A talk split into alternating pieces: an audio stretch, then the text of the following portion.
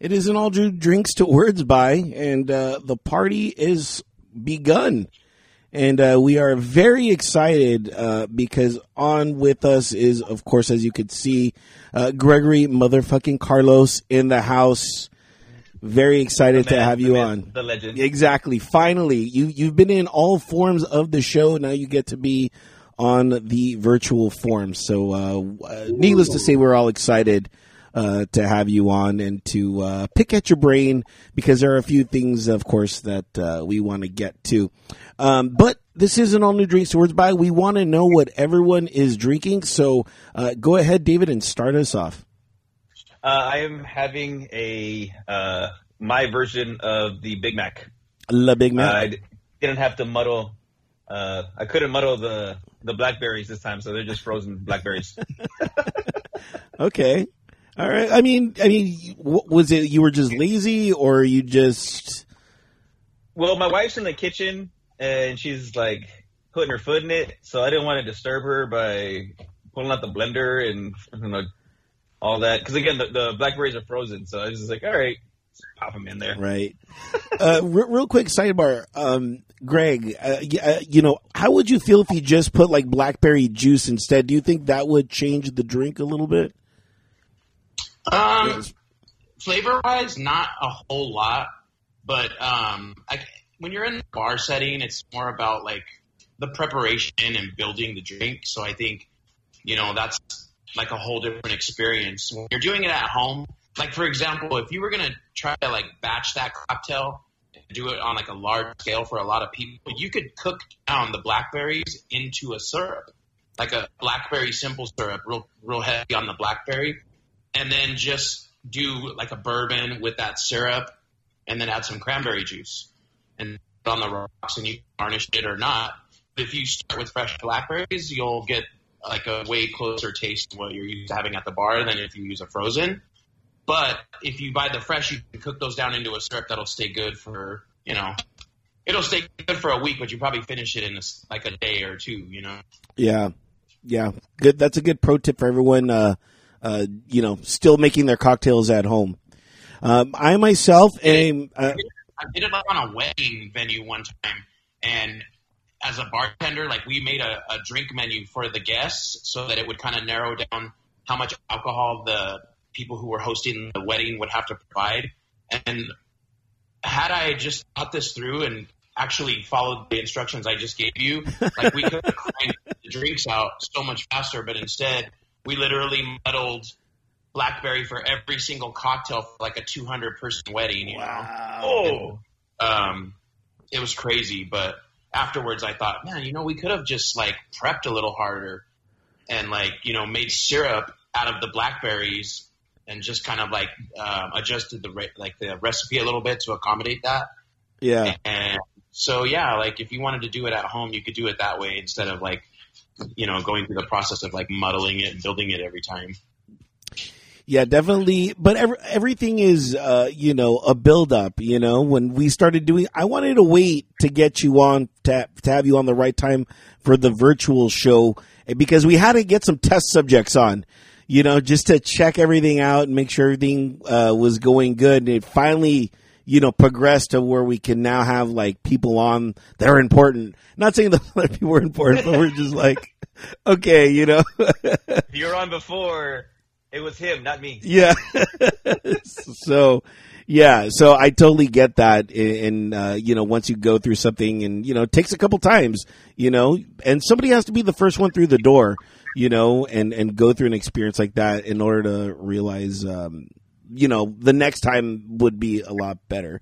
But I myself am drinking a glass of wine. I just finished having dinner and um, uh, I went and uh, I bought the most expensive two dollar uh, wine that there was. So this is how it's going for me. I, mi- I miss drinking wine. I haven't drank wine in a while. You know what? I've I've kind of been on a small break from it, but you know, about a month or so ago, I was on this kick with a certain like brand that I really just kind of fell in love with, and it's just it was so easy to just sit down and watch TV and have a couple glasses, and you know, stuff just and you know, a bottle of wine is only four glasses, so it's Yeah. like you can drink a bottle of wine fairly easy, and then two, two if you're really into it. Yeah. Whether or not you want to like commit to the fifth glass and open another bottle, or just call it at that point. You know. yeah. What What are you drinking, Greg?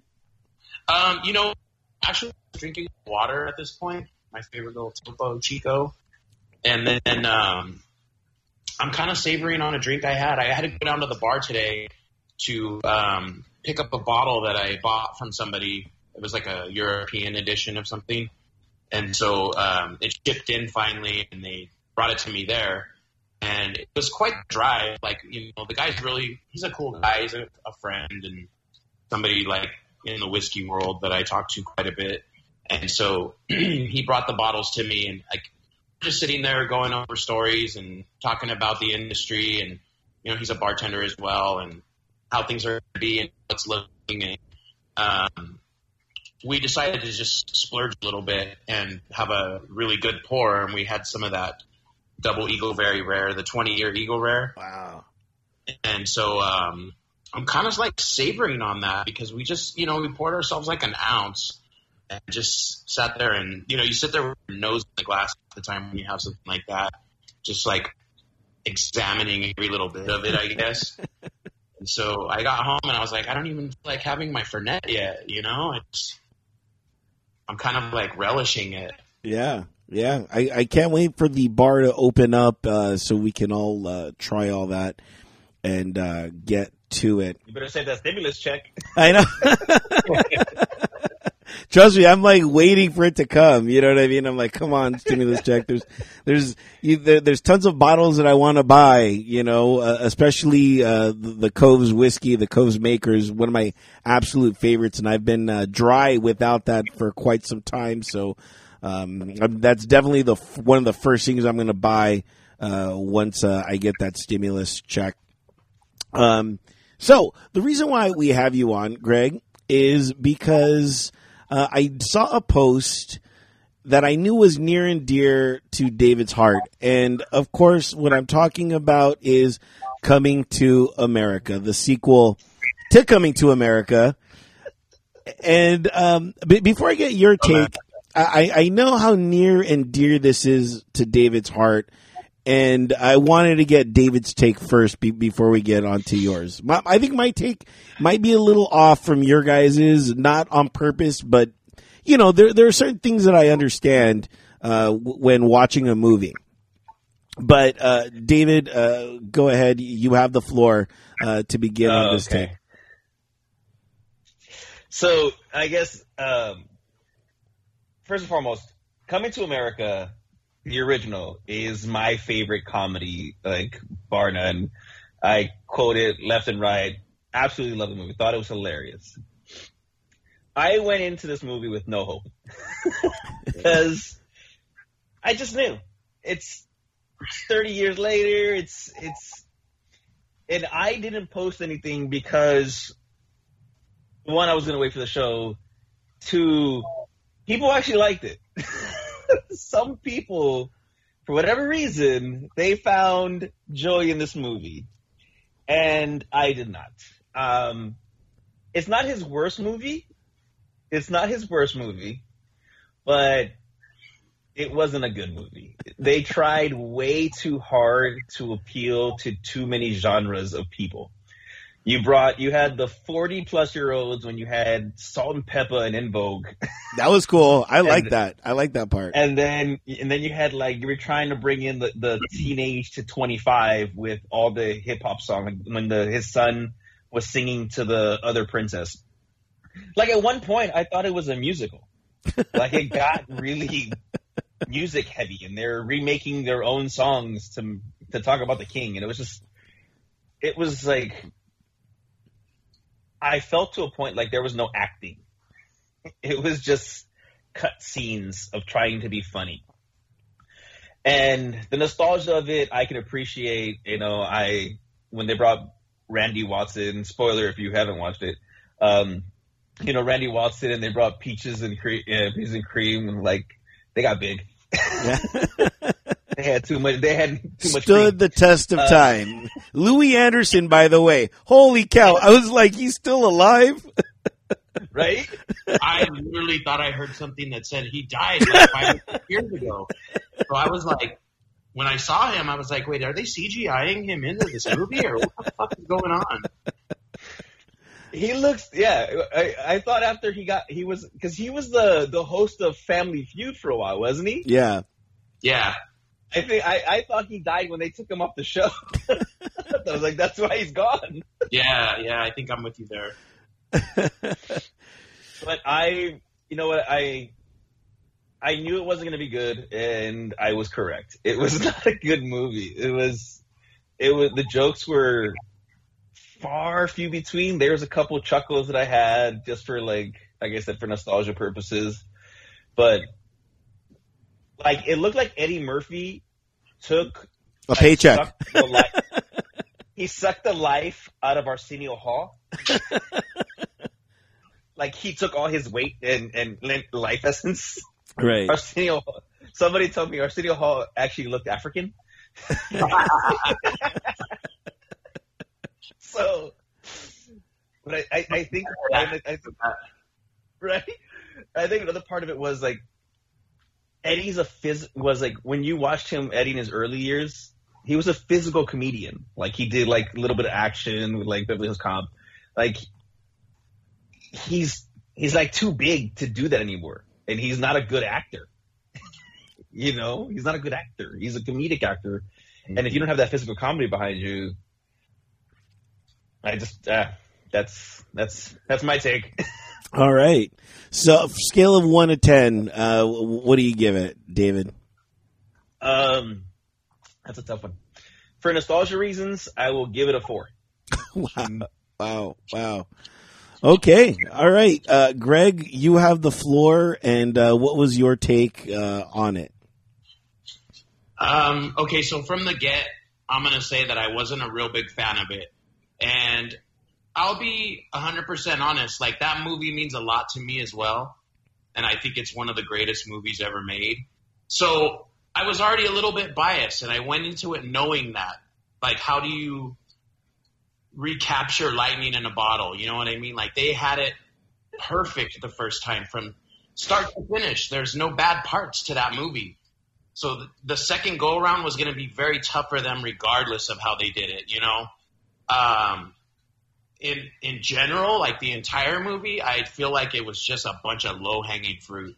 You know what I mean? Like they they did try to appeal to a lot of genres, and I feel like they just tried to get something out there for the people who were begging for it. And you know, I spent a lot of time listening to the the press during the week of the launch, you know, and like Arsenio was doing a lot of stuff and he did Stern and it was a great interview, but I started to get the impression after listening to that that it's like one of those things where everybody else wants to work and maybe Eddie Murphy was like, "Nah, I don't need to do this." And everybody was like, "Yes, let's do this." Like that's going to be great. Like they talked him into it or something.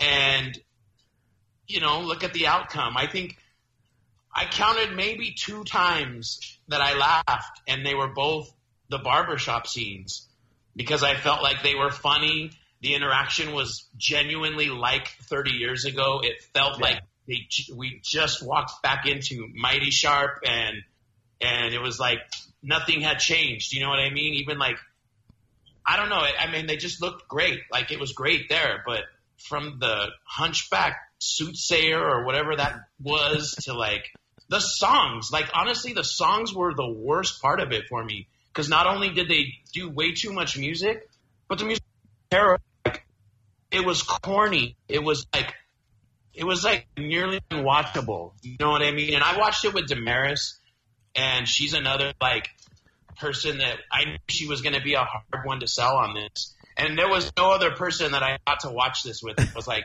when are you going to watch this? Because I want to be able to talk about it with you. And she's like, I'm coming over on Friday. We're watching it. so we watched it. Night it came out, and I mean, I'm going to say within like 10 to 15 minutes of it being on, we were like, ooh, ooh. I don't want to hate this, you know, Right. but it's just not good. And there was a ton of nostalgia. And for that same reason, like I agree with uh, David's rating. Like I think it was a solid four, just because of the amount of people they got to come back. And like, I'm sorry, there was just parts of the movie that were fucking awful. Like the funeral, the funeral. I'm like, I mean, do we talk about it? Are we gonna talk about it, or do you Yeah. want me to leave part of this? No, no, no, talk, talk. Go. Okay, that was the stupidest thing I've ever seen. Like he he died on command, He was that good of a king, you know? and secondly, the other thing that I really didn't appreciate about the plot was that they had to go find Eddie Murphy's son because he was so weak. And I'm like, what happened to Z- to Zamunda? Like Right? all of a sudden we have to skip generation just to hold it down? Like, what happened? You know what I mean? Like Eddie wasn't like, like uh, I don't know what to call him. Like he wasn't a wuss or whatever in the first one, just because he wanted to like change the rules to get married and this and that. You know what I mean? Like that plot was terrible. I mean, we have to go find a complete stranger so that the neighboring Yeah. tribes or whatever won't try to take us over when I die, which will be up. right now. You know, I'm like, and and the worst part was the name of the country, Nextdoria. It's like they didn't even fucking try. Like, dude, I don't know. no man. hanging fruit. But Wesley Snipes was a complete uh, uh, doll. I loved watching him. I, he completely stole the, the, the, the show. I mean, not that there wasn't Money much from to steal. That's the other thing he stole. You yeah. know what? I think generously, because nostalgic reasons, that movie is nothing more than a four. A four. And that's generous because I don't think I could even give it another shot. Wow. Wow. You know, I, I and again, I'm one of those people that like I have great ties to that movie, and and you know, like it's it's like if they wanted to redo like uh the Big Lebowski, you know what I mean? Like Oh my God. Yeah. you don't do that. You just you got it right and you got it perfect. Let it be. You know, it's it it is what it is for a reason. And we don't need to come revisit that. Like every, I'm sure most of those people had en- enough money to not do this, but a lot of them were probably like, "Come on, Eddie, we could do this." Yeah. And like, I don't know, man. If you heard any of the press before the week before with Arsenio, he was selling it hard. You know what I mean? Like he really, he really needed this to work. You know what I mean? And, and, like, out of everybody, he was the one who looked the most like time really was not kind to him, comparatively speaking to the other actors in that movie. I mean, Yeah. you know, even uh, James Earl Jones held up better than Arsenio Hall. and, And he, he died. died. Yeah. So I don't know, man. I just I hate to be a hater about it, but it wasn't good. It just wasn't good. Yeah, but my my my biggest thing that I knew out the gate that it wasn't going to be good was two things, right? In the beginning of of it, you know, in the beginning of the first ever coming to America, the whole premise is he's going to do something different. He's going to change the rules. Then 30 years later, he's like, "Well, my my daughter can't be uh, a queen." I'm like, "Well, you can change the rules. That's what you did last time. What happened to you that all of a sudden, you know, you're becoming, you know, uh, what you thought you didn't want to be?" That was Your my father. yeah, right? Like you didn't want to become him, and then you do, and uh, I thought that was extremely off character uh, for this. I thought it would have been a much better idea had it been him, you know, going back to America to seek like political asylum or something like that. You know, I think that would have been a much better uh, idea. And keeping with that, you know, I see a lot of people and their reviews, but one of the things that I like to do is instead, what can we have done to make this uh, movie better? Let's we could I, I got s- suggestion one. okay, go for it, Greg. No Leslie Jones. No, Leslie Jones, good. Oh, I mean that's she's hard to watch. You know, it's like she's doing a character. It's you're not getting like Leslie Jones. You're getting this like half Chris Rock, half Gilbert Gottfried like mixture of like just annoying. You know what I mean? That's like her character and everything. That's Oh, is. it's terrible. It's terrible. So like Okay. Oh, sorry, I didn't mean to cut you off. There, the one scene that I actually did laugh though was I did like the nostal- the um, the flashback scene where they're at the club, not the club scene, but when they're back at the apartment and they still have the dog tape on there. Because they did Shay what it did to that dog. When she grabs the candle and then like wobbles her vagina, I laughed at that. That was like the only thing that I laughed out loud. Yeah, it was it was it was like it got you, it got a laugh, but like it's I feel like she's so put on, you know what I mean? And it's like it's exhausting to watch somebody. I, I don't know. She's like a combination of a lot of things. Like she's trying to be like with a Chris Rock delivery, but she's got the likability of like Gilbert Gottfried and like Bobcat Goldthwait. You know what I mean? Like, I don't know. I just I, I don't like her, and then she, I feel like she screwed up Supermarket Sweep too. So I'm like, I haven't even watched that one. I won't watch it. I was on Supermarket Sweep. You went to. Were you? You went to Maris, right? Yeah, Damaris and I went on that show and we won. You know, we took home some money, but um, you know, watching the revamp it with her, it's just it's like the Leslie Jones show. You know, and she's just she comes in so strong that I feel like she just takes over anything she's in. Like every scene she was in, it was like it was her. You know, she's definitely like the loudest one in the room, and she's got this huge personality. And per, I know a lot of people like her. I just don't find her funny. You know what I mean? So it was a lot of her too. So I'm like, could have used a little less Leslie. Yeah. Any any other suggestions that we would have? I again, I, I did enjoy Wesley Snipes. I, I I did kind of enjoy. I wish they would have used him in some other way. You know, whether like you know him being like the illegitimate bastard of you know James Earl Jones's character. I think that would have brought a, a, a funny, more funnier element uh, Give you that one. to it. That they're actually brothers. Yeah. And and to my and and to my credit, I don't believe that this is the first time I've ever seen uh, Wesley Snipes and Eddie Murphy together. So I was a little like like wow, I can't believe they've never done anything together, and this was like their their first time. I, I, believe I maybe they have done something, but not to my knowledge. And They should uh, done the crossover of Blade and Vampire in Brooklyn. that would have been funny if they would have been watching that. Like this is the new TV show that's like that Zamunda is watching. You know. See, my thing is, yeah, my thing is like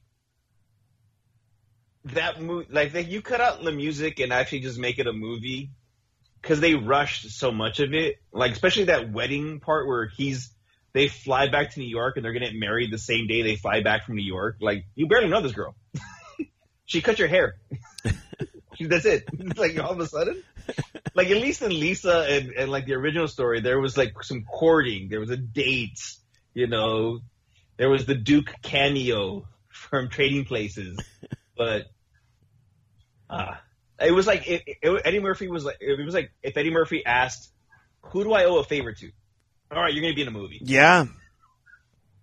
Yeah, and everyone was. I'm like, who else can we get? He's like Adam Sandler, just loading the thing up with all his friends. You know? Adam Sandler, but Adam Sandler is is the is like the number one. Like, I'm gonna take care of my crew. Mm-hmm. Like that dude puts everybody in movies. Like, Yeah. you're always gonna work. I respect that. May not always be funny, but at least that. This is like if Eddie had, had stayed consistent and kept putting people in movies and, and helped launching careers, as opposed to making sure that his career was above everybody else's. Yeah. Yeah, so um, uh, what what would, would I give Coming to America? I would give it a five. It was it was it wasn't like the greatest thing. I watched it, and I, I've said I said this in my brain. I said I'm so glad that I didn't watch this in a movie theater. You know, um, because I I, didn't pay. It, yeah. Well, I mean, we all paid, you know, because we all, or, or some way or another, because we all have the, the Amazon or whatever. But, you know, I think that's been the saving grace lately of all the movies that I've been watching, whether it's Wonder Woman or Coming to America, was like, dude, I would have went to the movies and paid to see this, but I'm so glad that I didn't. And, uh, that's kind of one of those ones where I'm like, well, you know, would it, I wasted two hours of my life on a Friday night with the bar closed, you know? and the bar Yeah, been open. If, if you but if you were in the theater, the bar would have been open, and you could have went out to the bar and drank and drank and forgot the movie. no, that would have been the topic of the bar. You know, just walking Oh, around. no Did doubt, you see no it? doubt. Did You know how the it? bar gets on like a movie premiere night? Like, Yeah, Yeah. forget about it. Spoilers. yeah. Guy on guy. That was that was always my favorite. Is walking in, and going into the movie, and then walking into the bar, and then talking about it with whoever. You know, I, I was there with all the day regulars. You know, because I would always go watch my my uh, matinee, and then like walk in for like a nice like post. Uh, uh, movie cocktail, and you know, I'd, I'd be talking it up about the latest or whatever, or just even weird stuff that I'd watch that I'd be like, yeah, you haven't seen, uh, uh, what's that? The Phantom Thread. You know what I mean? Everyone's like, "What are you talking about?" And I'm like, "Oh my god, you're missing out." So yeah, I, I, I do miss uh, miss stuff like that. Uh, but again, I'm, I'm glad I didn't see it. Uh, speaking of movie characters, the one movie character that wasn't in there that I was surprised was Will Smith. I thought Will Smith was going to make some sort of cameo uh, in there because it, it just kind of seemed like the Avengers of like you know actors. You know what I mean? Uh, you know, coming together. I mean, Morgan. Morgan Freeman. I know. I was like, all right, Will Smith has to like come out. you can't you can't have two number ones though. You can't have two people at that high level. Like he would have superseded it. You, you- know, and it has to be it has to be Eddie's movie. You think Eddie Eddie Murphy is a number one over Will Smith? It- Who it- gets top billing there? I mean, Will Smith is just making a cameo, really. You know what I mean? Just to, you know, I, I again, I, I thought like something, something like that was going to happen. You know what I mean? I was, I was glad for all the cameos, but they needed that, that little extra, you know, something. Um, and the reason why I bring him up is because maybe he was busy. Maybe you've heard about this or not. He might run for president. I have not heard this. Have you? No, no. Is this is this uh, the, the first time you guys are hearing about this? How would you Uh, feel if a Will I, I Smith? heard The Rock. I heard Really? The Rock might like like twenty twenty eight. This is getting ridiculous. We got The Rock and Will Smith running for president. Enough already. Yeah, no, I, I don't even want to. I don't even jump on this topic. Yeah, Yeah, I mean, really? yeah. Oh God. I just couldn't believe that. You know, it's like I just found out about this new thing. Okay, we know about Netflix and chill, right? Mhm. Uh, now there's D and D, which I thought was Dungeons and Dragons. You know, and I'm like, yeah, I'm I'm all for that. But uh, the new thing about D and D is Disney and Dick. Uh, that that's the new Netflix and chill. Yeah. Okay. Disney Plus and Dick. well, D and D, yeah, you know what I mean. D- Disney D- Plus, it should be Disney Plus Dick. You know what I mean? Yeah. D plus D. he was a good side. Yeah, yeah. The, these guys are telling me about it. You know, a, a lot of my sexual, um, you know, uh, education comes from guys, you know, that are usually drunk and telling me things, you know, ab- about how to get chicks. And um, they were telling me this in the midst of Come watch Hannah Montana and then blow me. I don't know. I, I mean, uh, I don't know. You know, uh, the reason why I bring this up is because my bar just opened up uh, uh, on Friday, uh, so I had to work. So I had all my regulars come in, and um, so I got to spend time with them. Then after the bar closed, they're like, "Hey, after party at my house." And so I was like, "All right," you know. I'm like, we we we closed the bar at a nice nine o'clock.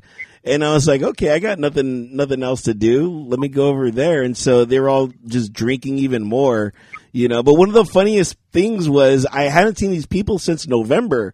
So I was wishing them all a happy new year, you know. And they were all just getting a kick out of it. Cause I mean, I haven't seen them. So why can't I do that? You know, it's happy new year to somebody. And so they, they, they take me there, you know, I, I after work, I, I go to their house and um, you know, while they're trying to tell me all this, they're they're trying to get a flight to Vegas. That is their when you're drunk, a flight to Vegas is like the biggest thing that they were thinking of. And they finally got me. They're like, Albert, you have to look up a flight to Vegas. And then I had three guys who are like, I'm paying for the flights and the, I'm paying for the hotel. And I'm like, you guys are fucking drunk. I don't know. And they're like, Albert, you're, you're still sober. You could drive us. And I'm like, like, I don't, I don't know about driving. They're like to the airport. And I'm like, well, let's go see. So I looked and I, to see if there were any flights to Vegas. And in my head, I'm like, of course. Why wouldn't there be, you know, flights to Vegas? It's Vegas, you know. And uh, we looked, and sure enough, there were no flights scheduled, and I couldn't believe that. Um, I know, Greg, you're you're you're a Vegas kind of guy uh, these days. I don't know if you've been there or not, but it, is has there been a lot of people going to Vegas? Do you know? So I can I can speak on like what I see. I haven't been to Vegas since last February, I think it was. Gotcha. um, right before everything happened, and um, I, I, I haven't gone at all just because I've heard a lot of people who I know have gone and just said they haven't enjoyed themselves because of all the restrictions in place, and they're a little bit weary about being around a lot of people, and a lot of the bars aren't open, and you know it's always it's like ever evolving what the rules are. So, um, I haven't been personally. I miss it dearly and this is the longest I've gone without going in Ah, getting the itch. plus years, you know. Yeah. Um, but I'm okay with it. I'm I'm I'm dealing with that. But I, I tell you this because like geographically where I live, I see the commute of people from like the LA Inland Empire area going to Las Vegas, and it's crazy. I mean, like if you see what the 15 freeway looks like on a Friday going north, and then what it looks like coming south on Sunday, it's just it's like enough to make you not want to go wow. you know? And the, a lot of the people that i go with fly which i don't because it doesn't make sense like because of Yeah, where right. live, you know? But a lot of the people i go with fly and they don't have to deal with any of that but they're they're not going to fly right now. They're feeling a little bit weird about travel in general. So like um scott and mary for example just like somebody we all know in common they've gone like once or twice since this happened because Scott was just intent on like I'm not gonna not go for my birthday. Like you know, Yeah. he has a real like just I'm gonna do what I want attitude. You know what I mean?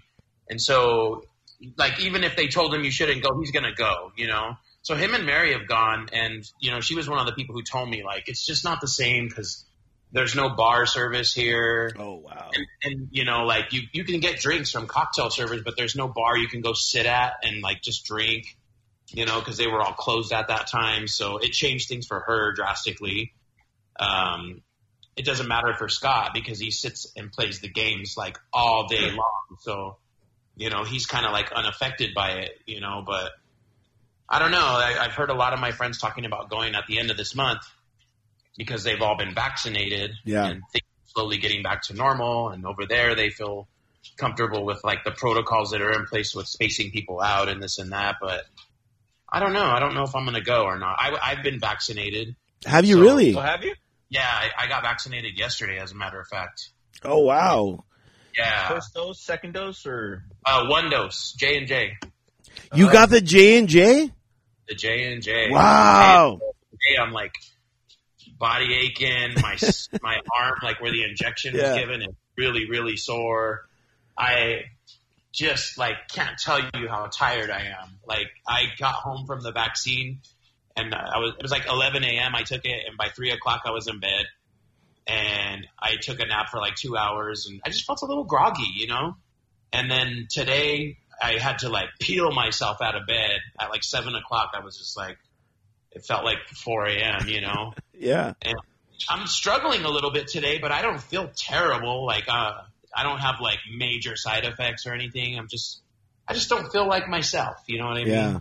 Yeah. So um, I assume by tomorrow I'll probably feel much better, especially after I sleep good tonight. But I don't know. I'm, I feel very fortunate that like food workers are now included in the people who are eligible, which you know we all kind of fall into that category.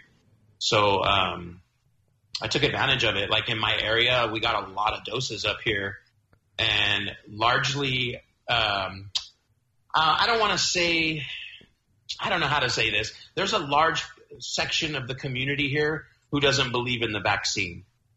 You know what I mean? Right. Like they're not going to let the microchips go in, and there's a lot of that in my neighborhood. Yeah. You know what I mean? Yeah. Like a lot of people think that Trump is still the president on my street. you know what I mean? Like that he's governing things from like some bunker, and they still have all the flags flying, and like they just don't trust the vaccine. They're like, there's no way they're going to.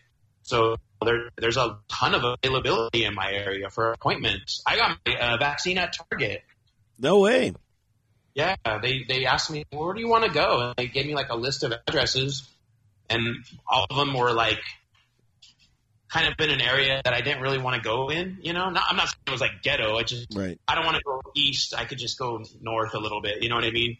So I went to Target, which is like a CVS pharmacy, and got it right there. And the vaccine was free, but it cost me like a hundred bucks to get out of the store. So I, you know, That's how they get you. after I took all, you know, took, they observe you for like 15 minutes. Yeah. You know, and so after that, I just kind of walked around and bought a few things, and then went home and let the suffering commence. Yeah, I just got vaccinated myself on Friday, and that that was a it was a quick experience, but you know, driving home, you know, and they say uh, every dose and every vaccination is different for everybody else. But there was a time where I felt like super euphoric, you know, and I was like, I don't know if I'm feeling euphoric because I've been vaccinated or what. You know, and um, I had to look at myself in the mirror. That was the other thing too. I was just like, "Is this?" I'm like, "Am I really being taken over? Does Bill Gates really care about like my life?" I understand what you're saying.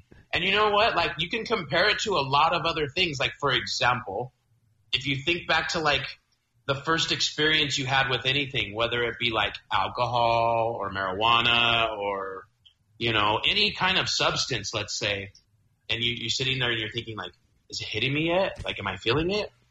like you feel like this sense of euphoria or like something's coming over you Yeah, yeah. it was- been um, you you could have been like uh, what's the word where they give you placeboed? Yeah. still been experiencing like, sensations physically. You know what I mean?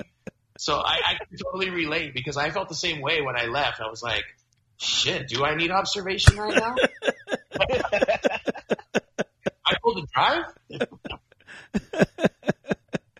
Yeah, you know, but again, the, the the whole thing too was like like Bill Gates does not care if if I get a microchip. Like I'm sure he he's you know that that was his main goal is we got to do this just so Albert or Greg can get microchipped. You know, and so then I always laugh at people. My guys, like that's uh, the most ridiculous thing that you could ever think of. You know, we we have Yeah. phones Following me by my phone. exactly. I visit and my social media isn't enough. Like, come on. So yeah, so um, but you know, it's weird because once you get vaccinated, I you know I kind of feel like man, I could go out now. I could like I'm now like go, like I'm gonna get a gym membership. You know, like you know, I I, I feel like I'm Not going that far. I have to go. I was gonna wear my Cove shirt, does not fit. You know, I'm just like. I got to. I, I felt a sense of relief. And, you know, mostly it just makes me feel like there's some hope on the horizon. You know, it doesn't make me feel like I want to go out and be around people or, like, you know, go to a crowded bar or anything like that. I just feel like this is the first thing I could do to kind of get my life back to close to the way it was before this. You know what I mean? So I was excited to get it. You know, a lot of people don't want it, and a lot of people are looking at me like I'm crazy, especially the J and J one Yeah. because there's like fetal cells in there and there's like all this stuff and I'm just like send it. I'm ready. I've done worse. Yeah. Possibly. I've, Yeah. I've slept. I've slept on a fucking bar, a bar floor. I've slept on the pool table.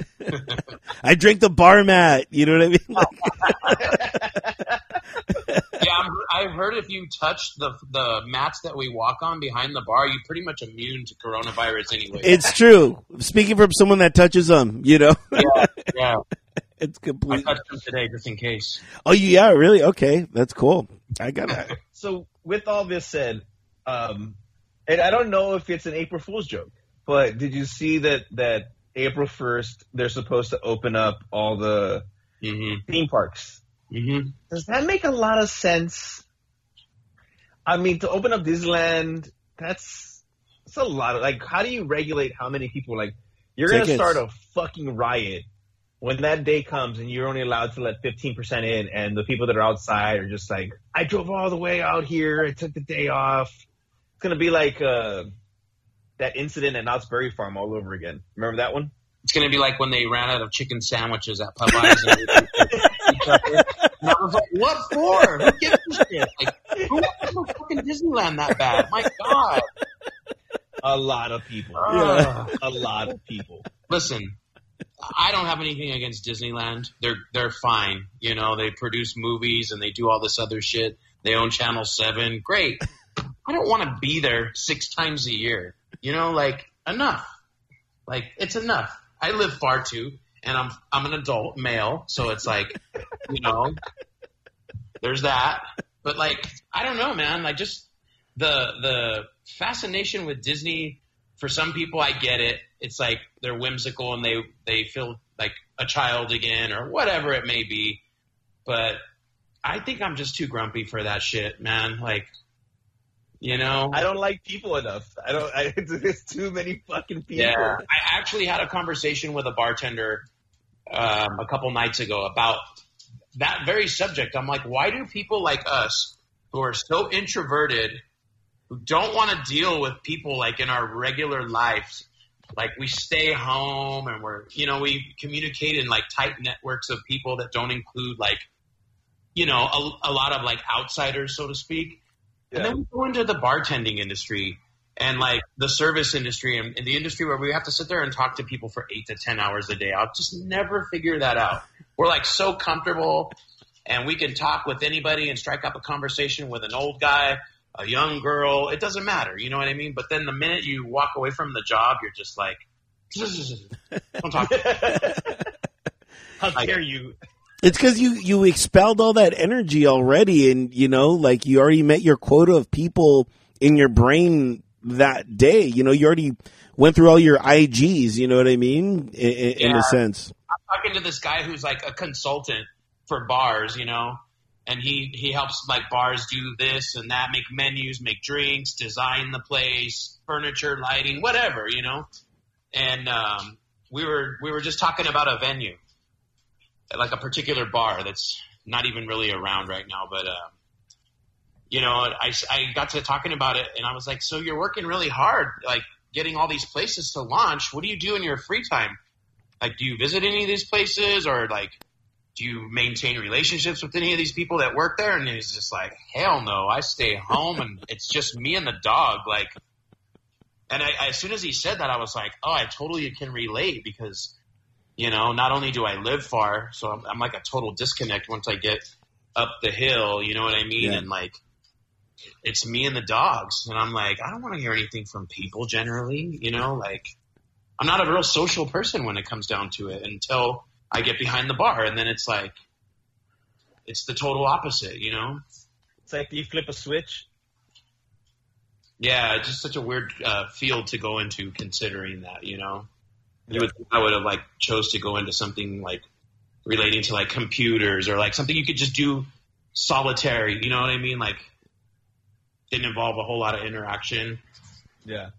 Well, uh, before you were uh, a bartender, didn't you sell like uh, camera lenses or something like that?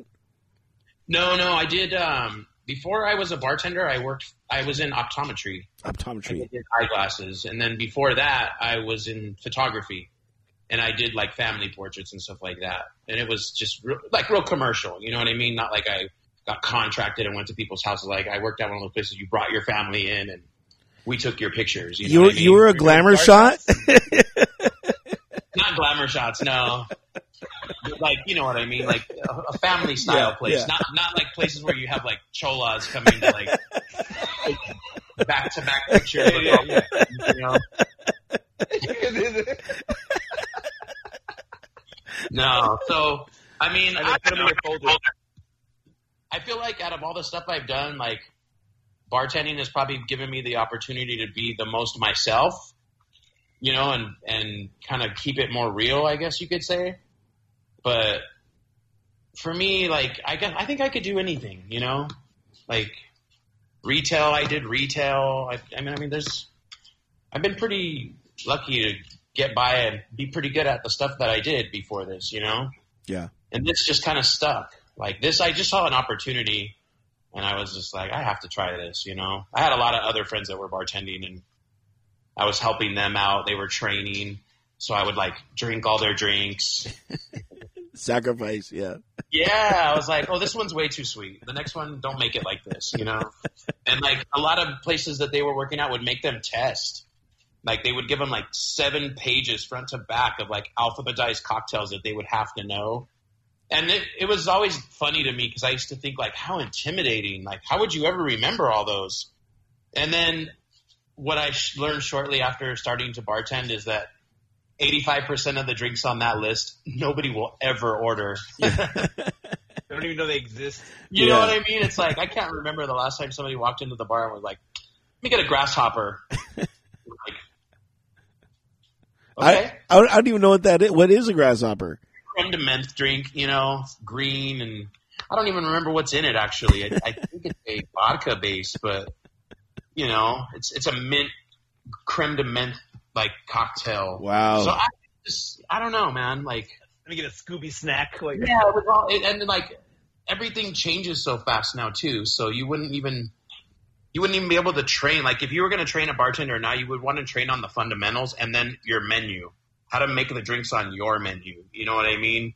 So that they could be competent and serve everything the way you want it to be. Because like honestly, like if you try to go through and teach people all the classics, I think they do that in bartending school, and that's cool because it's like fundamentals. You know which glass to use for which style drink Right. and how to build a cocktail and start here first and start with ice, then your spirit, then your mixer. You know what I mean? But like for the most part, like I've only known maybe two people who've gone to bartending school and actually went and got jobs after that. And they were like, Oh, I went to bartending school and I got a job, you know? Like most of them go to bartending school and then figure out that they didn't need to go to bartending school and then just start serving and then work their way up to the bar, you know? Right, right.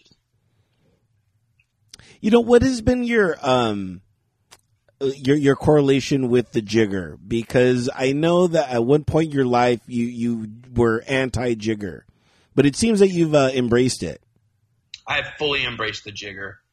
Like honestly, but I think it's it, its application has to be appropriate, okay? Okay. So, so here's what I mean by that. Like a lot of a lot of um, a lot of bars or restaurants or whatever implement the jigger because it's a cost thing. We need to make sure that you're not pouring more than one and a half ounces or two ounces in the drinks because you know in the corporate world they're really dialed in on the bottom line and there's not a lot of room for screw up and you know what I mean? Like it's very it's very much like profit driven you know what I mean? Which sets a certain tone in your bar you know? Because we all know that there's bars where like the owners are just so damn cheap like they won't do anything for the customers the employees are treated shitty whatever et cetera et cetera so for me like the jigger comes into play when you're really getting into drinks that have like four and five ingredients. You know, like I would say every single one of the bartenders that I work with can physically just hand count the measurements for the cocktails. But I think that it's important to have a standard so that, because honestly, like in my opinion, everybody runs their, their programs differently and how they like their, their bar to go. But for me, my pet peeve is to hear somebody come in and say, "Oh, you know, you should order the Bloody Mary because Andrea's working. She makes the best Bloody Marys." Like, as much as I'm complimented that they think she makes great drinks, I'm as I'm equally as insulted because like they don't think that Cindy and Marcus and everybody else makes it as good. You know what I mean? So I think that when you get down to having drinks that are more complicated, especially like when you get to four and five ingredients and it's got a lot of, you know, modifiers and or bitters and this and that, I think it's important to have a standard so that the product always tastes the same no matter who makes it. You know what I mean? I like I said, I think that everybody that I work with can physically count a quarter ounce, a half ounce, three quarter ounces, whatever. But to make sure that you get it right every single time and that there's no variance, I think it's important. For me, it's never really been about the cost in a drink. And, and by the way, if you come into the Cove and you order a Jack and Coke, you won't see the jigger come out for that. You know what I mean? Like Yeah. we know how to pour two ounces in a cocktail. You know, um, but there are some things. Okay, now there are some things like when you look at uh, rare and limited items, where we have bottles in the bar that are two, three thousand dollars at our cost. You know what I mean? So that's another one that's going to get jigger poured because we need to make sure that we're controlling the pour on that. We can't afford to pour two and a half ounces in those glasses because we price everything aggressively. So, you know, the markup is not present in our bar the same way it would be in like your typical whiskey bar that might have these offerings or a restaurant or whatever. So for me, that's important on like hard to get items, bottles that we get to a, a year of. We don't want to just free pour those because there's times where you just accidentally, you know, dump Yeah. a little bit extra in the glass, and it's like, well, you know, the, it's always great to hook the customer up a little bit and give them give them some love, but then it's like, you know, if if we had priced those bottles with a huge markup, then okay, yeah, there would be a little bit more wiggle room. But since we work so hard to try to make like rare and limited offerings available to the public that would not normally be able to get to them because they're not going to spend six thousand dollars on the secondary market, or they're not going to drive to Palm Springs or even downtown LA and pay fifty dollars, a hundred dollars more than what we charge for it. You know, so Jigger's good in in a lot of ways. I think there's only been one time, like in the last couple of years, where the jigger had to come out for a customer. and I, I don't know, I, you're laughing. I know who. I know who. right? And, and it's funny how this happened because like I've owned the Cove for like six years now, and I've been there for nearly twenty. Right? Yeah. I have never heard people complain about drinks there. Like, like I can't taste the alcohol. That's not something you generally hear in that bar.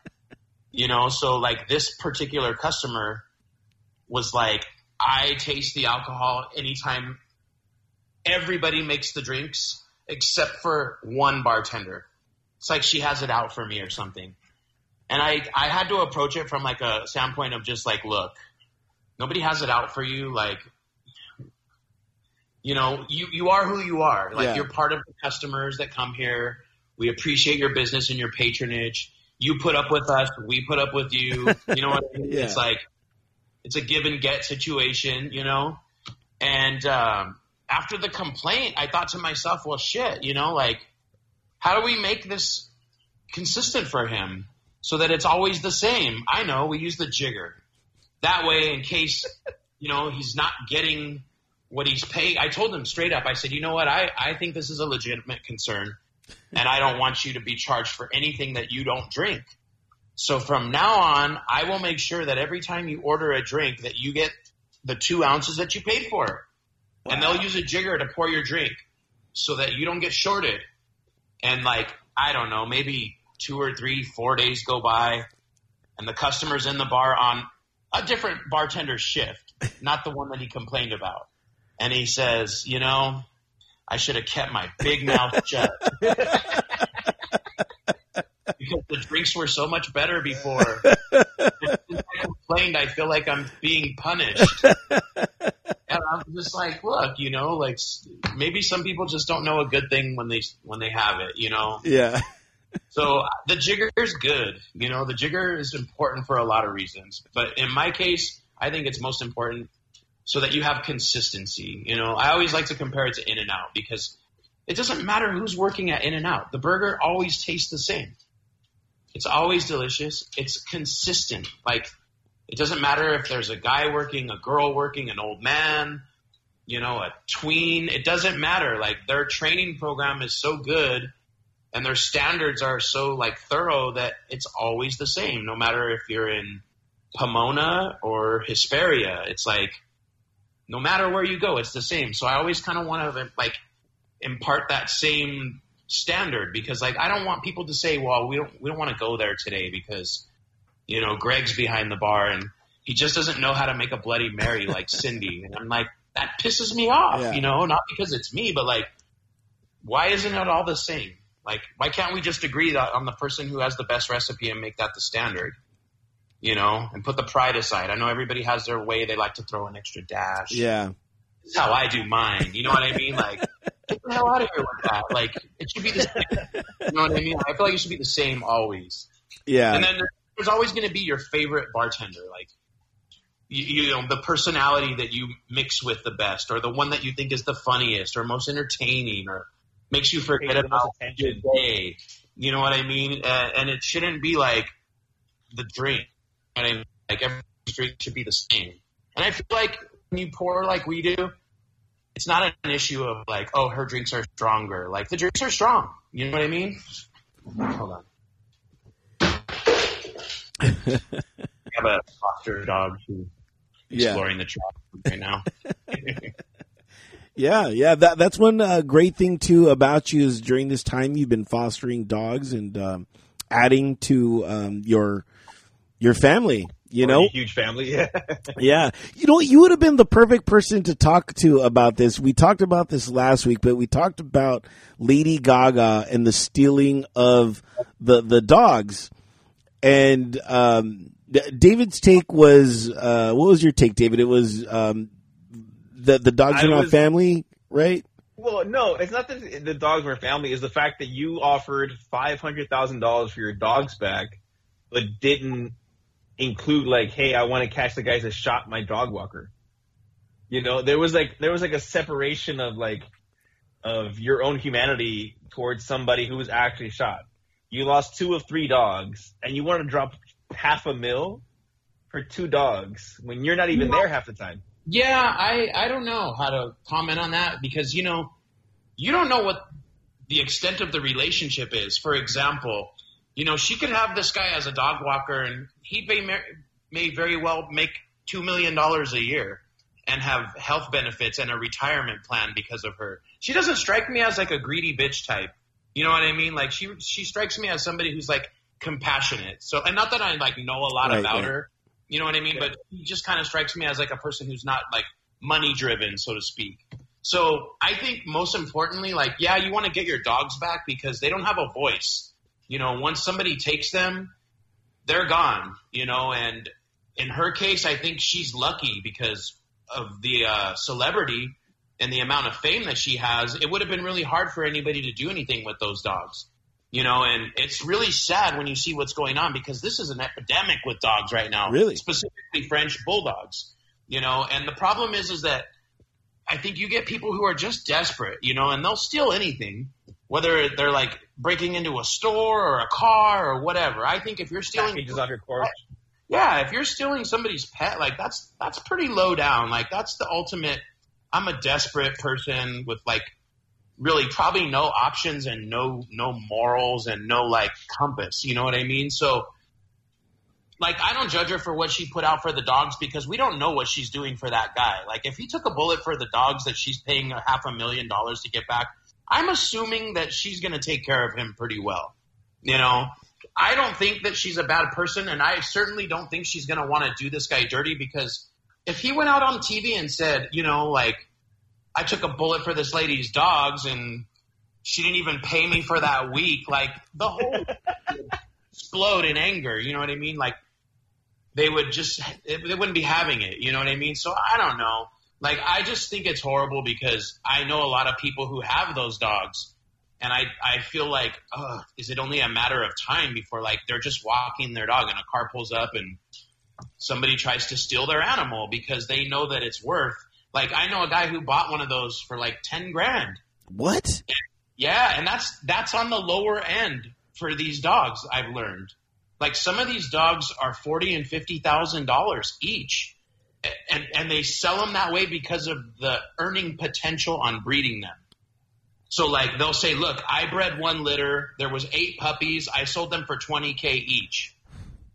You know, so so it's it then goes from I'm a person who's emphatic about that breed and I love that breed and I'm passionate about bulldogs or Frenchies to you know I have a it's like carrying a, a Prada or like a Louis Vuitton. You know what I mean? It's like it's a status symbol almost. You know, and then people see it and they want to take it from you because they figure they can breed it. Not very many people fix those dogs when they buy them.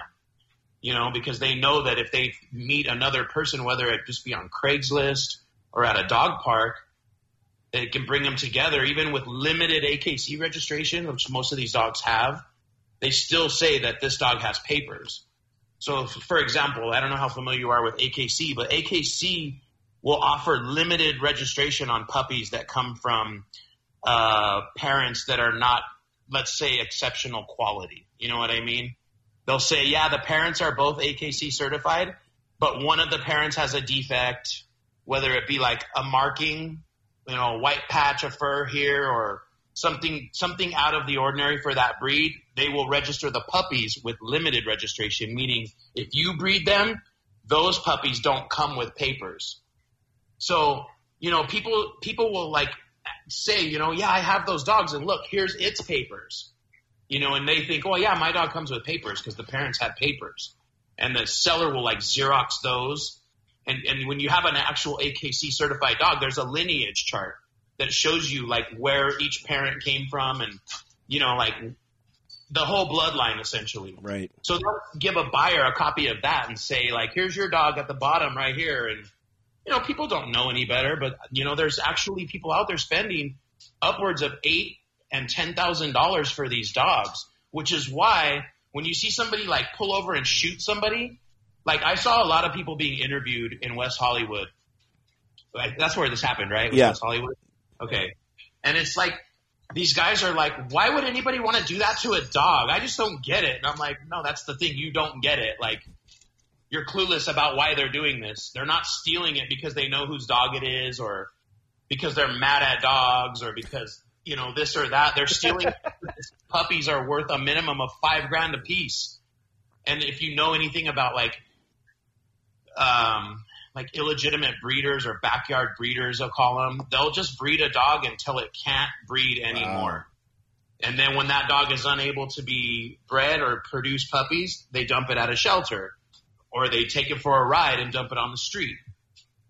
So that's kind of how that works. And, and those, uh, those dogs are just worth too much money right now. I mean, every dog has gone through a phase. Like you had the Dalmatians with 101 Dalmatians. Everybody wanted a Dalmatian. You had the pugs with Men in Black. When Men in Black came out, everybody had to have a fucking pug. And then Disney put out some other movie about snow dogs, and everybody had to have a husky. You know, and it's just like this is the current. You know, everybody wanted a Chihuahua when Paris Hilton was carrying one around in a purse, and now some some influencer somewhere got a French bulldog, and now there are more variants of French bulldog that I've learned about like this week alone than I ever thought could have existed when it comes to like their coat, their color, the markings, the type of ears, you know, like every little thing, you know, and all that stuff determines their value. So I don't know. I just I just think it's horrible. That's like stealing someone's kid to sell it. You know what I mean? And um, I don't think it's going to stop because we're living in a time right now where a lot of people are really desperate. You know, and again, a time where people are just void of morals.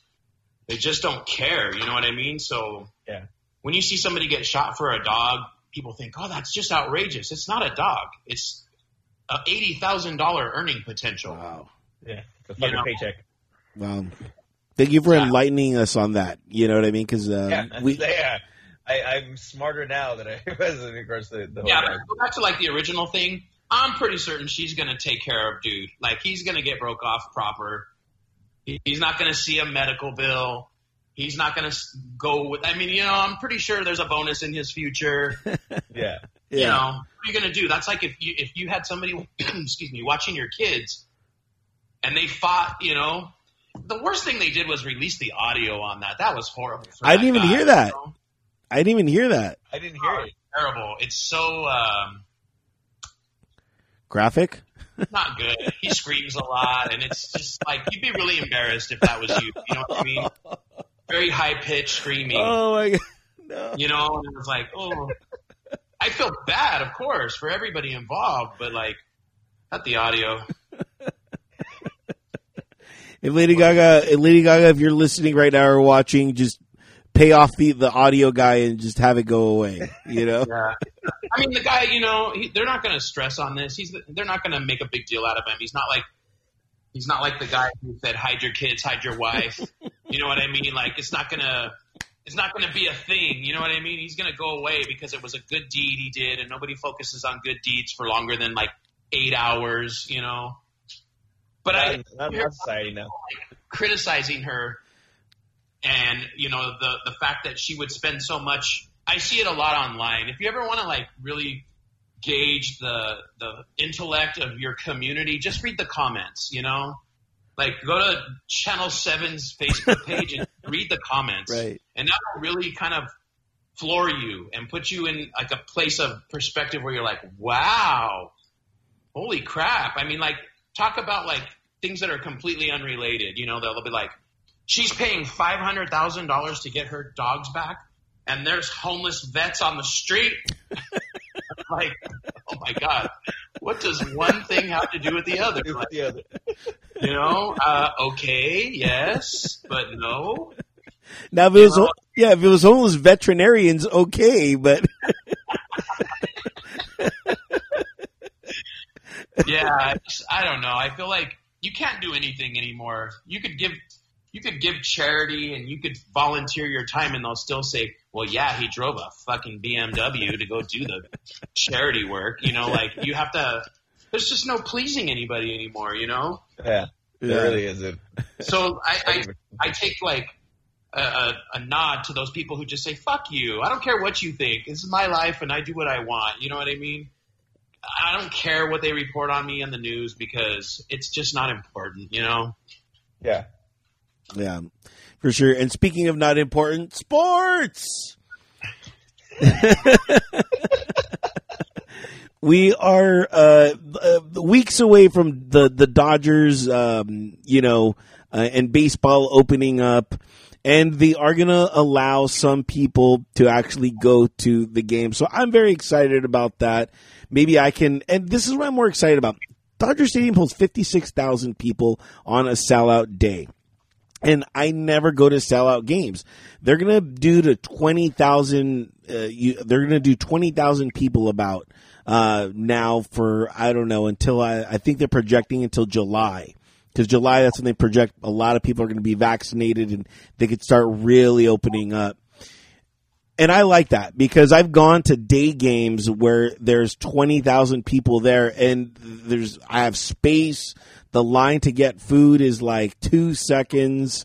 Uh, so I'm extremely excited about that. Uh, that's going on. And of course for, you know, all the other baseball fans and stuff like that, I'm, I'm sure they're hopefully excited, uh, to this. One of the things that the, the pandemic did, I think, was re, uh, give us a, a resurgence in baseball because that was the one thing that w- was the first thing that was postponed, and then people started like, hey, I gotta watch my baseball. So uh, I'm really excited for that to come on. That's I think the only thing I got going on for sports. David, do you got any? Or, or Greg, I know you're a big sports guy. I live it. I breathe it.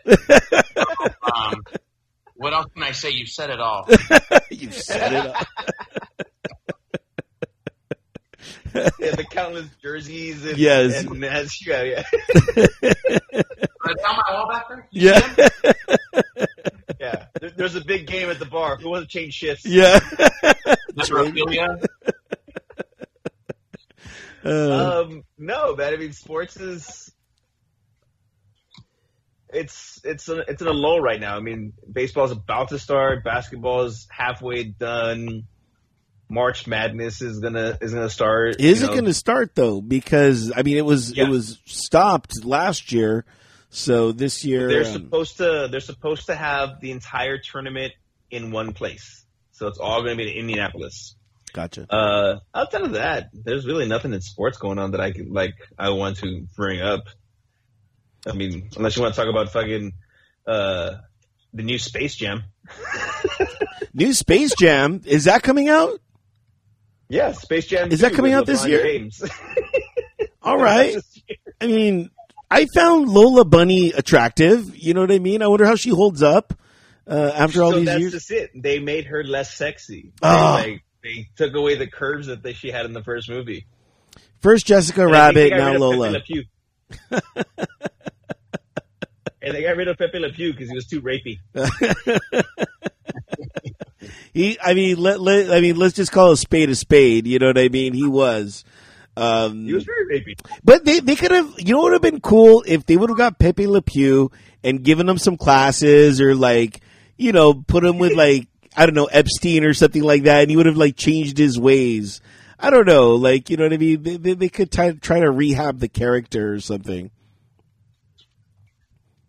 I don't. I don't think they're saving him. I mean, I I grew up with him, and uh, I I'm not rapey, so, so you know what I mean. I mean, it's it's education more than Yeah. anything. I mean, Be the aware entire Looney guy. Tunes was a racist was a, was a racist cartoon, just from from top to bottom. So Yeah. I didn't give it to everybody. Um, but yeah, I think that that about covers the sports. But I do want to reach out. So, is there, as a businessman in, in this pandemic, Greg, with everything with the vaccinations, has there been any changes coming along or anything that you've heard in regards to changing of colors and fucking opening up and everything? Um, yes, but to be 100% honest, it's just everything is speculative right now. I'm hearing this, I'm hearing that, people are saying this. Nobody has really put like pen to paper on anything and given us like a definitive. I haven't seen any updates that have said, yes, April 1st is going to happen, but everybody keeps saying within the first week or two of April that we'll be back. Some people are just insisting that it's going to be an outdoor thing at 50%. Some people are saying that it's going to be 50% outside and 25% inside. So I have no idea. I mean, as like a person who owns a business and relies on these kind of updates, I feel like there's a huge disconnect. Like in the beginning of this, we were being updated constantly when the two weeks to flatten the curve closure started. You know, like they were they were in touch with us like weekly. Then it went to monthly. Then it went to just like crickets. You know, and nobody was saying anything because I don't know why. Maybe they just had nothing to say or whatever. The the news wasn't good. So we it, it just became quiet, you know, like nobody said anything. We just kept having to like speculate ourselves on on what we were seeing and what we were hearing, you know.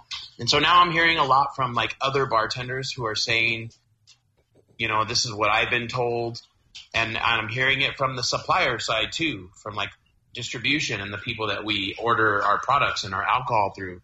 They're all saying the same thing. They they they've been told that this is going to happen like within the first two weeks of April. So we can assume that, but you know, we just don't know anything for certain until I see in like a revision to the closures. And now, and the other thing is like now when you get so close to an actual reopening, you have a lot of people who just say, fuck it. And we're going to open now because maybe they can't hang on or maybe they just feel like they've waited long enough or if they don't open now, they're going to lose their business or, you know, whatever it may be. I don't know. But I'm seeing a lot of that right now. Like as I look around the people, if they told us if we were going to open on April 1st, there's a, just a ton of people who jumped forward and opened in March, you know, because they're like, well, it's close enough, you know, and I can't wait any longer. And I think it also depends on where you live. You know, we do business in LA County, which was like the most restrictive tier. You know, we were hit different than a lot of other counties, considering our size in relation to San Bernardino. San Bernardino County is huge, and LA had way worse numbers. You know, Yeah. I live in San Bernardino County, so when I drive home and I pass down like let's call it Main Street, you know, like I look around and all the bars are open, and there's lots of cars there, and none of them are doing business outside. You know what I mean? Like the restaurants where I live all attempted to do outdoor dining in October, and then November and December hit, and they were like, "It's cold." Customers Come don't inside. so they just Yeah. open up, and now everybody's been back to open up here, you know, and uh, it's not that far away. So I mean, like I said, it's just a matter of like geographically where you're at, county wise. There's a different attitude towards it here, and, and the same thing in Riverside. Everybody seems to be a little bit more, uh, or I should say, a little less concerned, and you know, the, the than we have been in LA County. You know, like I kind of just I didn't want to take chances because there's just too much that I didn't know about this and still don't know about this. So Yeah. go out there and hold such a firm position on is it safe or not? You know what I mean? I'm governed by the state of California because that's who holds my license. So if they tell me that I can't open, then I can't open because if they pull my license, then the whole thing is null and void. You know what I mean? You can't sell alcohol without a license. You go to jail. So, you know, first and foremost, they have me. You know what I mean? Yeah. We don't have the ability to just like make our own rules. We've all kind of seen what happens when you decide to do that, you know? Unfortunately, there's not a lot of consistency in it. So when you get counties nearby that that decide that they've had enough or they're going to do whatever they want, then you just get migration.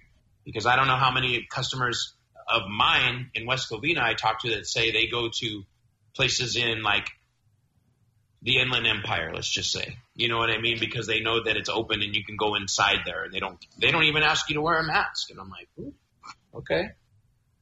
Good for you, you know? Yeah.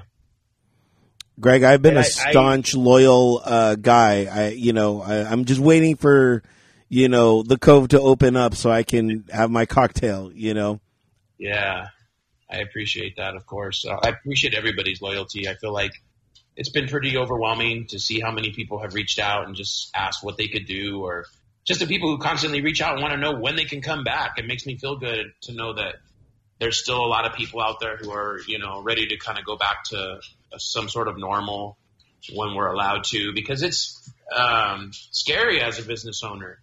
You know, I look at what we've done in the past, sales wise, and how we budgeted ourselves and how we staff the bar, and I feel like all that stuff is in question right now because it's like I don't know how much revenue a business can generate at 50% occupancy, and I don't know how many people are actually going to come back, how many people are actually going to be scared and think that you know coronavirus is still something that is prep like you know you I don't want to go out right now. It's just it hasn't been enough time since the vaccine or whatever it is. So that plays on my mind too. And I think, gosh, can I schedule the same way? Will we have two bartenders like we did before? You know, do we run the same hours? Because that current scheduling, like we pay a lot out in overtime just to keep the bar open the amount of hours we do. And, you know, going forward, is that going to be feasible? I don't know. I hope so. And I think that we have enough people, you know, like waiting in the lurks that are like just ready to come back and support however they can. But, you know, there's no certain in this thing. So for me, there's always the question of like, what does the future look like for the industry? It's not even just the cove; it's the industry itself. You know, it's it's bars, restaurants, music venues. I, I think it's the, some of the things that are the most important to our lives when you think of like your mental well-being and your social interactions and how you communicate and how you live you know, those are all really important things, but I think so many people this year have discovered that they like staying home and not dealing with people and like having their food delivered and like just all these things that they learned that they could do, you know, and that kind of makes me think, wow, maybe we won't, have the same momentum that we did in 2016, 17, and 18, and 19. You know, we might not see the traffic that we saw back then because people don't feel the same way about going out. And we won't know that until it happens. So, you know, I'm optimistic and I think that I think that people are going to be comfortable enough, but it just always plays on my mind, especially when you own a small bar. It's not like we have 3,000 square feet to, you know, Yeah. uh, comfortably space 60 people, you know. So when they tell me 50% capacity, I think, my God, that's 22 people, you know, like, That's a, that's a day shift. yeah. So that kind of stuff worries me. Um, I'm optimistic about it because I feel like it's an industry that's pretty resilient. It has a lot of it has a lot of bounce back. It has a lot of loyalty, and it is you know, like I said, it plays an important part of people's lives. We're we're social creatures. You know, there's a lot of people out there who are looking for love, just looking to get out of the house, whatever it is. You know, whatever brings you to a bar. So um, I don't know. I, I think we're going to be fine. And it doesn't keep me up at night. I'm not trying to say I'm stressed out about it, but it's not like before where you just could go to sleep knowing that the next day was going to be great, just like the day before that, you know? Everything feels different now. So we'll just have to play it by ear. I think, I think it's going to be good. I just hope that, um, more people will accept like the vaccine so that we can kind of move towards a place of having people like immune, you know? Because otherwise, I just think that people are not cool with like going into a place and sitting there with a mask on. They just it takes away from a lot of it. Like as much as you say I'll wear it, if that means I can go to the bar, I'll wear it. Once you get there, it's a different story. Yeah. People start Yeah, because you're not you can't drink with it on, so it's like you have to take it off, and then it's like I don't know. I. I, I had this conversation with somebody in line today. Uh, I was had to get my registration. I was at the the AAA, and uh, and I told the lady, uh, she's an older lady. She's like, I got vaccinated. I was like, oh, you know, good for you. I, I haven't yet. You know, I don't know when I qualify or whatever. And I was just like, I I really believe that I'm gonna keep the mask on for a good while when I go out. I mean, obviously I can go to restaurants and bars and stuff like that. You know, the risk that I take, but for general use, I still feel that the mask was something because I haven't got, I haven't really got sick. it's been a year, and, and like I, I've been healthier, you know, and it's, it's I've stayed away from people, and and I feel a whole year health. common cold is like wow. Yeah, these things you know. I've had, I've had allergies, but outside of that, it's like, you know, and I, like my other business, like when I'm not at the bar and do security, I was working in offices, and offices are just germ infested. It's just a fucking, it's just a, the cold's gonna go to everybody, and I, I just like I don't know if I want to go back to an office where I know when one person gets sick, I'm gonna get sick. Right, right. I think that's the biggest thing that people need to address going forward. There has to be um, a, a method for people to stay home when they're sick. You know what I mean? Like you just can't expect people to come and work when they're sick because it's a recipe for disaster. Whether or not it's a flu, you know, coronavirus, a common Yeah. cold, strep throat, whatever. Like it can be avoided. We've learned that you can avoid a lot of it. I'm not saying it can be eliminated completely, but it just keeping us a distance from people and washing your hands more and wearing a mask has kept us from, you know, like me personally, from having any illness whatsoever this whole year. You know, I don't Yeah. even knock on wood when I say that shit anymore because it's like it's not about superstition; it's about good practices. You know what I mean? Yeah. So But but that is a cultural thing. I, I want to say because there were so many times where you would you know get sick and be like, well, I'm still going to work, you know, because I'm still like hardcore, you know, I'm still going to do that. So we have to really normalize saying, hey, if you're sick, stay home. Yes, I agree. But another thing is people have to have personal accountability. And and what I mean by that is like everybody I know has used their sick time when they weren't sick because they wanted to go to Vegas or they wanted to go somewhere else and they're like, "Well, I have sick days I could use." And then they use them and then shit hits the fan and they get sick and they have to go to work because otherwise it's a write up or a possible termination or like some other Yeah. like corrective action because the sick time that you had was used in time of health. And that's like, you know, that's something that Yeah. people have to stop doing because it's like, you know, I'm not saying that every company gives like adequate vacation time or whatever it is, but like you, it's kind of like you have to know that when you take your job, you know, like we're all adults here, you know, like if you have a job that you work six days a week, guess what? You're not going on vacation because you work six days a week, you know, like that's just the reality of it, you know, and I think that there's just too many people who are not living in the real world. They want to do things that, that A, they can't afford, and B, that they shouldn't even be doing in the first place. You know what I mean? It's like, I've lived that life. yeah, I mean, like- I think everybody has in some way, shape, or form, you know. But at some point, like when you're an adult, like that's part of like owning your life. You know, like there's consequences to stupid decisions, and like using your sick time to go to Vegas is one of them. Because now, when you're sick, you have to go to work and get everybody sick, or you get to stay home unpaid. You know, so I don't know. I think it has a lot to do with personal responsibility. Before coronavirus happened, the bar was like the one place where we would look at people when they come in sick, like, what the fuck are you doing here? I'm shitty right now. What happened? Oh, I'm not feeling good. Well, why are you here? Yeah. You know you're going to give it to me, and then I'm going to give it to him, and then he's going to give it back to me, and then everybody in the bar is going to be sick for like the next month because we're all regulars. You know what I mean? It's like stay your ass at home. Yeah, 'cause I'm gonna drown my my cold in tequila.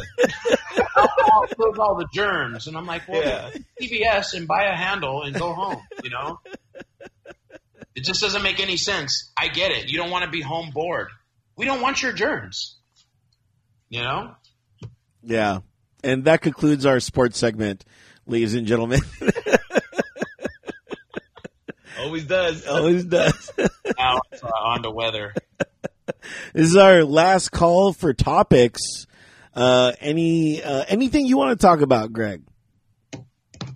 Well, not specifically. I feel like we did kind of cover a lot of stuff, but mm, no, not specifically. I think I think I'm good. David? Uh, no. I mean, uh, we ta- I talked about coming to America, which was kind of my big thing.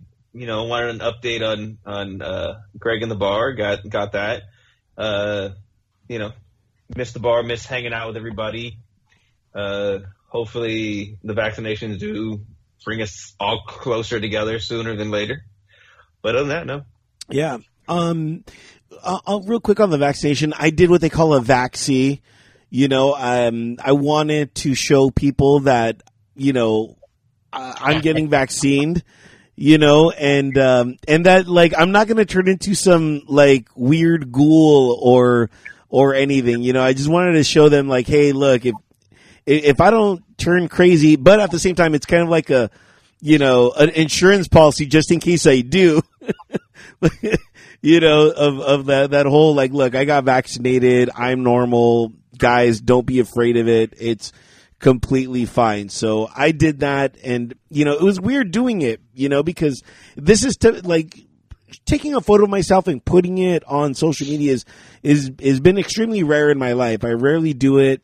You know, it's usually me, you know, talking with musicians or, or whatever. that stuff that I do. So, uh, I just wanted to kind of normalize that and get that out there and let everybody, not that I'm like a hero or, or anything to anybody, but I just was like, well, I'm kind of somebody that everybody knows. So if I can normalize this, I think that would be cool.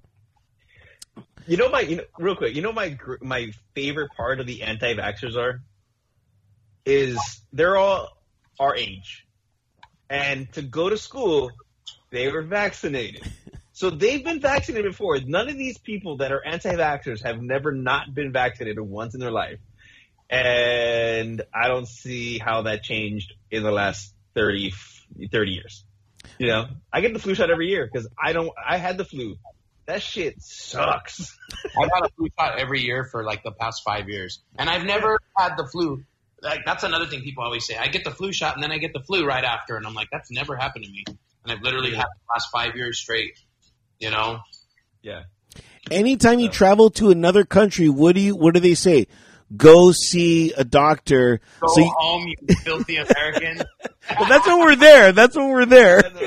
They say, go- yeah, they're like, before you go to a foreign country, make sure you see your doctor and get vaccinated because there's stuff over there that you need to get vaccinated. That's why, that's why this whole, again, this vaccination thing is, is, has been really weird. Um, last topic I, I, I want to talk to uh, you guys about, uh, and it was, I don't know if it's a topic or just something very weird that I, I noticed was I was outside uh, with a buddy of mine. Um, we went to go have a, a donut and, and coffee and, and talk, and then we're parked right in back of my car. And as we're we're parking, we're just talking, um, and I'm playing him some music because uh, I don't know if you guys heard that new um, Sonic Silk, that Bruno Mars uh, uh, new thing. Yeah, no, I haven't heard yet. It's amazing. It's absolutely amazing. If you guys haven't heard it, make sure uh, after this program to go look it up. Uh, Sonic Silk.